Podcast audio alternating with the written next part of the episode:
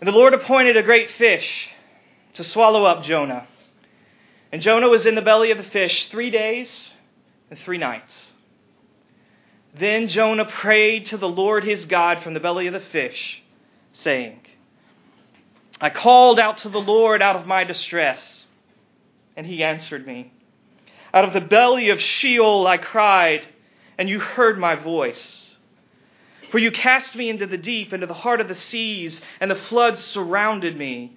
All your waves and your billows passed over me.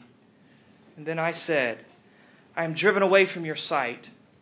Yet I shall again look upon your holy temple. The waters closed in over me to take my life. The deep surrounded me. Weeds were wrapped about my head. At the roots of the mountains, I went down to the land whose bars closed upon me forever. Yet you brought up my life from the pit, O Lord my God. When my, faint, when my life was fainting away, I remembered the Lord, and my prayer came to you into your holy temple. Those who pay regard to vain idols forsake their hope of steadfast love. But I, with the voice of thanksgiving, will sacrifice to you. What I have vowed, I will pay. Salvation belongs to the Lord.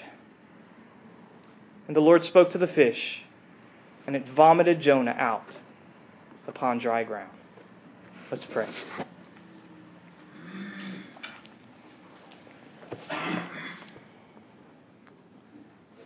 Father,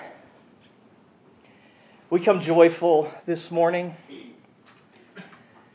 because of an empty tomb. I pray that that joy would not be pretend. I pray that it would be rooted deeply in what we read here in Jonah chapter 2.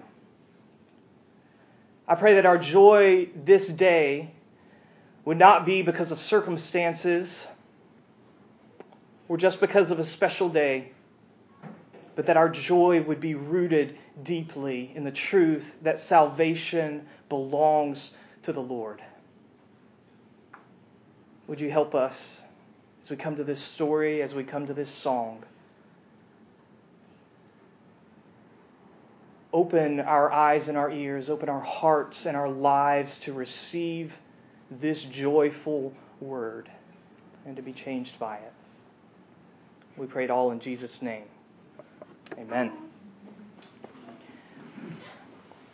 You shall know the truth, and the truth shall make you odd. That's a quote from a letter written by Flannery O'Connor, one of my favorite authors, and someone, if you know her works, you know that she was particularly gifted at capturing the strangeness of grace the oddity of the Christian message. You shall know the truth, and it shall make you odd. Let's be honest this morning. We are here because of an odd truth. Think about what we just read. A man singing in the stomach of some sort of sea creature, which then expels him onto dry ground. And listen, I'm, I'm taking the book of Jonah at face value. This story is told as if it actually happened. There are some who want to say that this is a parable or a folk tale. And even if you say that, you cannot deny its strangeness. Because this story communicates its truth by way of fish vomit. And an even stranger turn, in Matthew 12 and other places in the New Testament Gospels, Jesus says that story, that story about fish vomit, it's about me. That is about me, that strange, weird story about a man in the belly of the fish. It's about me because, like Jonah, like Jonah went into the belly of the fish, Jesus says, I will go into the belly of the earth. I will go into the grave. And then the implication is the implication that's played out on Easter Sunday morning is just as the belly of the fish could not keep its meal down, neither would the belly of the earth be able to keep its meal down. Just as the belly of the fish cannot hold Jonah, the belly of the grave will not be able to hold Jesus. That's an odd truth. If you believe, if you embrace the truth of Easter, it will make you odd. So, why should we do that? Why should we receive this truth?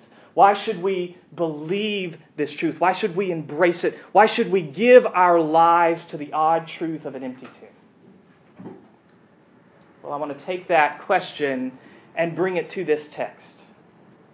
I want to bring it to what we read in Jonah chapter 2. And what we will see here is that we should embrace the truth of an empty tomb because of what it says about us and what it says about God.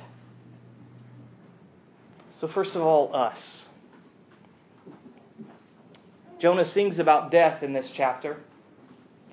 He talks about descending, going down into the grave, into Sheol. Sheol was the place of the dead in the Old Testament. He talks about going down into the pit. And of course, Jonah talks about a particular type of death, doesn't he? He sings about drowning. And remember that Jonah has been headed in this direction from the beginning. God tells him, Get up, Jonah, and go east. And Jonah gets up and he goes west. But as we saw last week, as he goes west, he also goes down. There's a repetition of that phrase Jonah went down, Jonah went down, Jonah went down. And the repetition comes even in verse 6 of our text, the final going down. So Jonah goes down to Joppa, he goes down to the ship, he goes down into the hold of the ship, and then he goes down into a watery grave. Now that's bad enough, but it gets worse. Because to feel this poem, to feel what Jonah sings here, you have to understand that ancient Israelites were absolutely terrified of the sea. They would not have been good Floridians. Absolutely terrified of the sea. And they were terrified of the sea uh, not just because of drowning, not just because the sea and drowning is a terrible way to die, but there was more. They saw the sea as a representation of chaos, uncontrollable danger. Danger not only to an individual, but the sea for them represented the possibility of the undoing of all that is good and stable, the undoing of all creation. That's what the sea, that's how it stood in the mind and the imagination of an ancient Israelite. One of the reasons for that symbolism was the difference and the distance from the sea and the mountains. The distance between the sea and the mountains. So the Israelites feared the sea because they longed for the mountains. Again, not good Floridians. And they longed for the mountains certainly because it was a strategic military advantage. It was a place of more stability and safety for them, but there's more. It is significant that in the Old Testament, God's people do not just long for the mountains in general, they long for one mountain in particular. They long for Mount Zion, the location of the city of Jerusalem. Why? Because that's where God has made, had made his home with them. That's where the temple was. That's where God's presence dwelt with his people. That's where he had made his home with them. And so they fear the sea because the sea takes them far from the presence of God. Verse 4 How does Jonah describe his drowning? I was cast away from your sight, your face, your presence. And what is Jonah's hope as he drowns? that I may again look on your holy temple. As Jonah descends into the sea, he calls out for the mountain of God's presence. So Jonah's song here is not just an individual's near death experience. Jonah's song it is an expression of universal loneliness. It is the expression of the desire for nearness with God, for the life that comes from being on the mountain of His presence. Jonah does not just cry out for breath, he cries out for home. And you know that cry, don't you? We know that cry. Jesus knew it as well. Because as Jesus descended into the grave, what did he cry out to his Father? My God, my God, why have you forsaken me? Jesus was crying not only for breath, but for home, for the presence of his Father. We need the truth of the empty tomb because it is truth about the tomb. And the tomb, the grave, speaks not only of our physical decay and demise, but it speaks of our distance from God. It speaks of our distance from the life for which we were created. The tomb speaks about the distance between the sea and the mountain. It says that we are far from the life for which we were made. You know that cry, don't you? Even if you don't admit it, you can hear the cry for home, the longing of loneliness in the stories and songs that we sing and tell. I've mentioned before that one of the members of my household is obsessed with the movie Frozen. So obsessed that my youngest son, some of his first words in this life were let it go. what are the stories and songs of Frozen about? Loneliness, the longing for home. Another member of my household has subjected me to the, to the torture of uh, the television show The Mindy Project.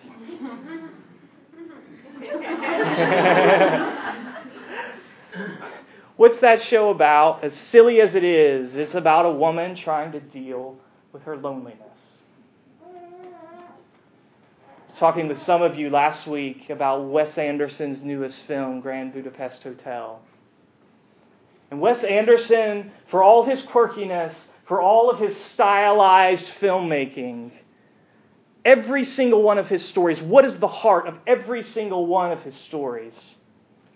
It's the search for home.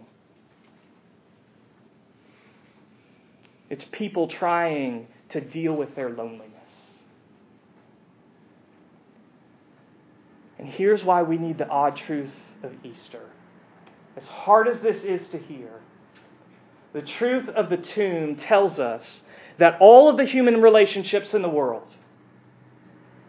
family, friends, romance none of those will be able to deal with the core loneliness that we know as broken and sinful human beings. The tomb tells us at the heart of all those stories and songs is a longing for the presence of God.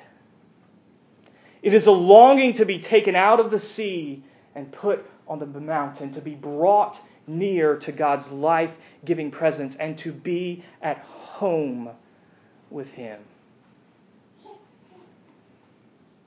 And the truth of Easter tells us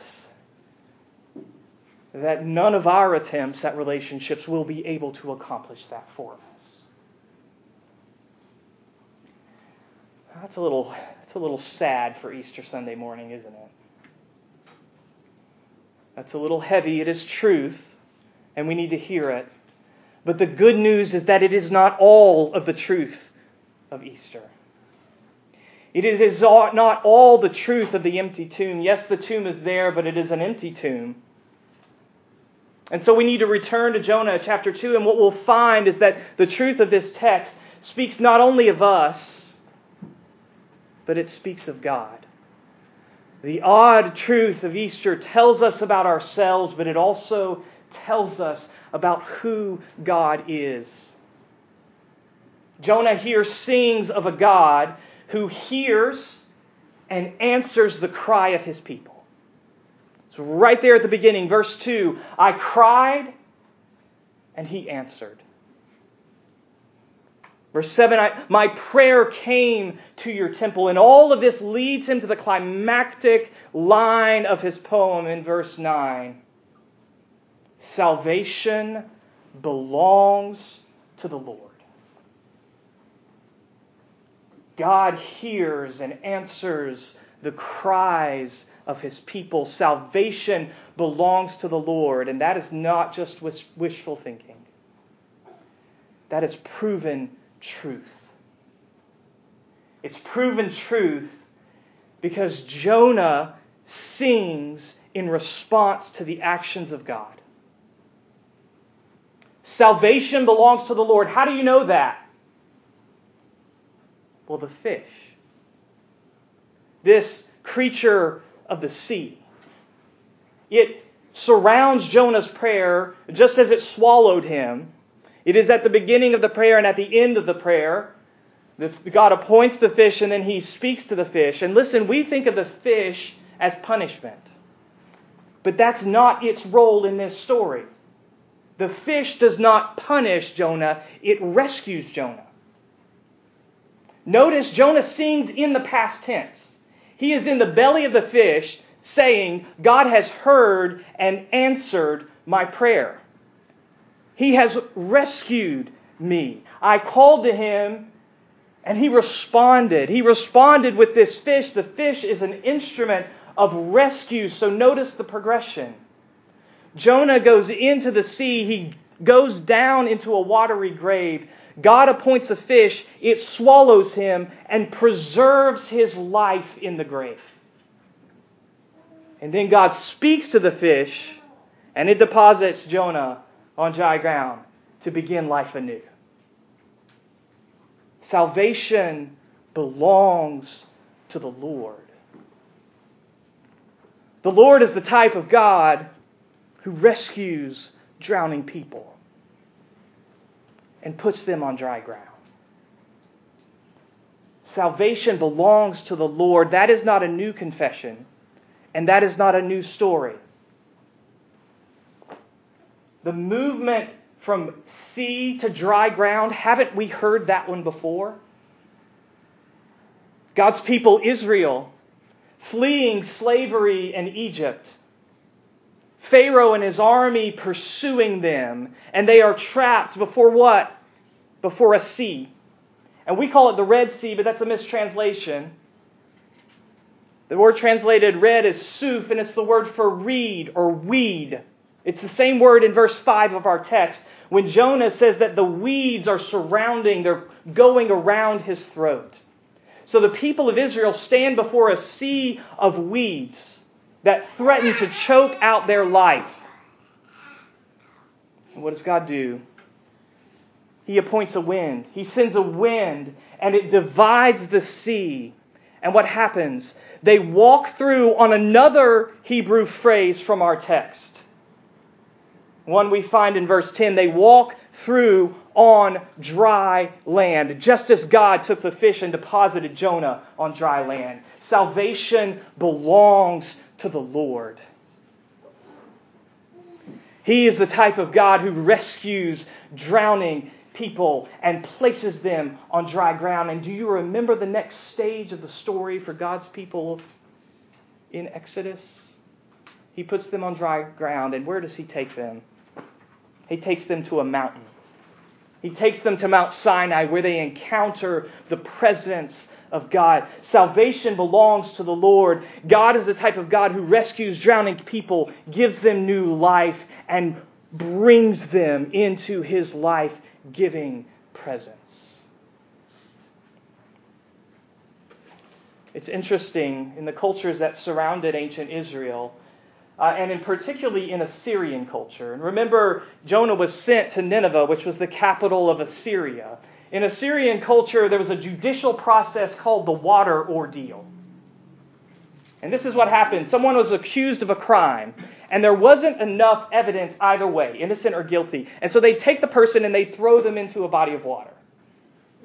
And they did it on the assumption that if they were innocent, the gods would help them float. And if they were guilty, the gods would let them sink. So think about the resonance of the story of Jonah of the story of Israel, of all these stories of God rescuing people from the sea. Because notice, God doesn't rescue Jonah because he's innocent. God doesn't rescue Israel because they're innocent. God rescues Israel, he rescues Jonah because he loves them. He rescues them not as a proof of their innocence, but as a proof of his own character, as proof that salvation belongs to the Lord, that he is the God who saves, who rescues, and who brings broken, failing people into the life of his presence. Salvation belongs to the Lord. He proved it when he rescued Israel from the sea. He proved it when he rescued Jonah from the sea. And he proved it ultimately and finally when he rescued his own son, the one greater than Jonah, Jesus, from the grave. Jesus' name is based on the Hebrew name Joshua. And the Hebrew name Joshua is taken from this phrase, salvation belongs to the Lord. It's a name that means Yahweh, God, saves. And so Jesus, because of our guilt, because of our sin, he descended into the grave and he descended crying, My God, my God, why have you forsaken me? And there wasn't an answer. There was no fish for Jesus to protect him from the grave, was there? There was no divided sea for Jesus. No, he entered fully into the grave. He entered fully into death. And he remained there for a moment. And then an answer came, didn't it? When the Father raised the Son from the dead, he was saying, I have not forsaken you. I have not left you. I am the God who saves. The risen body of Jesus proclaims salvation belongs to the Lord. The risen body of Jesus says God is the God who rescues not only dying people, but dead people brings them into the life of his presence. Jesus rose from the dead to prove that true. To prove that salvation belongs to the Lord, but that is not all. Jesus died and rose not only to prove that truth, but to give it to us.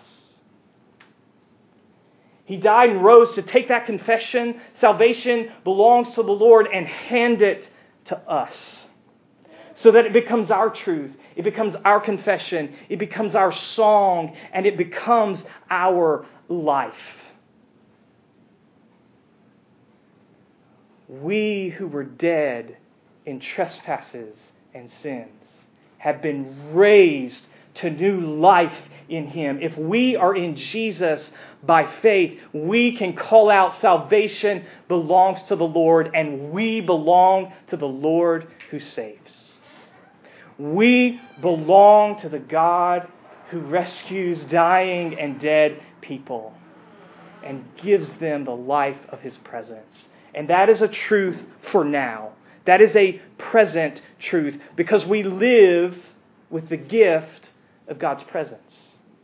We live in His Holy Spirit, God's presence that empowers us to live out our calling and identity as His people. So it is a present truth, but it is not only a present truth, it is a future truth. Because God will send Jesus again. And Jesus will fully and finally raise us from the sea of death and take us eternally to the mountain of God's presence. That is our song. That is our life. Salvation belongs to the Lord, and we belong to the Lord who saves. Jazz musicians used to use something called a fake book. I don't know if they still do this. A fake book, not Facebook. And, uh, and, and a fake book is a collection it's an illegal collection of, of popular songs. And, and, and these songs are written, the melodies are written out, and then it has chord names written out above the melodies. And, and what this allowed these musicians to do is to come to gigs and to be able to create music almost spontaneously. Uh, with people maybe they hadn't rehearsed with or ever played with before, they could come together, use these fake books to improvise on these tunes and create spontaneous music. Jesus died and rose to give us a fake book. He died and rose to give us a collection of songs. And it's a perfectly legal collection because of what he has done. He gives us a collection of tunes. Tunes like the ones we find in Jonah chapter 2. Tunes that talk about a God who takes broken and lonely people and makes them new. And Jesus hands us those songs and he says, improvise your life on that. Improvise your life on the odd truth of the empty tomb, which says that salvation belongs to the Lord. That our God, our Father, if we are in Jesus, is the type of God who rescues drowning people. He is the type of God who rescues dying and even dead people and brings them into the new life of His presence. So when you are drowning this week, when you are drowning under the weight of your own sin, when you are drowning under the weight of being sinned against, when you are drowning in fear and in grief, what will you sing? What kind of life will you improvise? Will you sing, Salvation belongs to me and to my resources?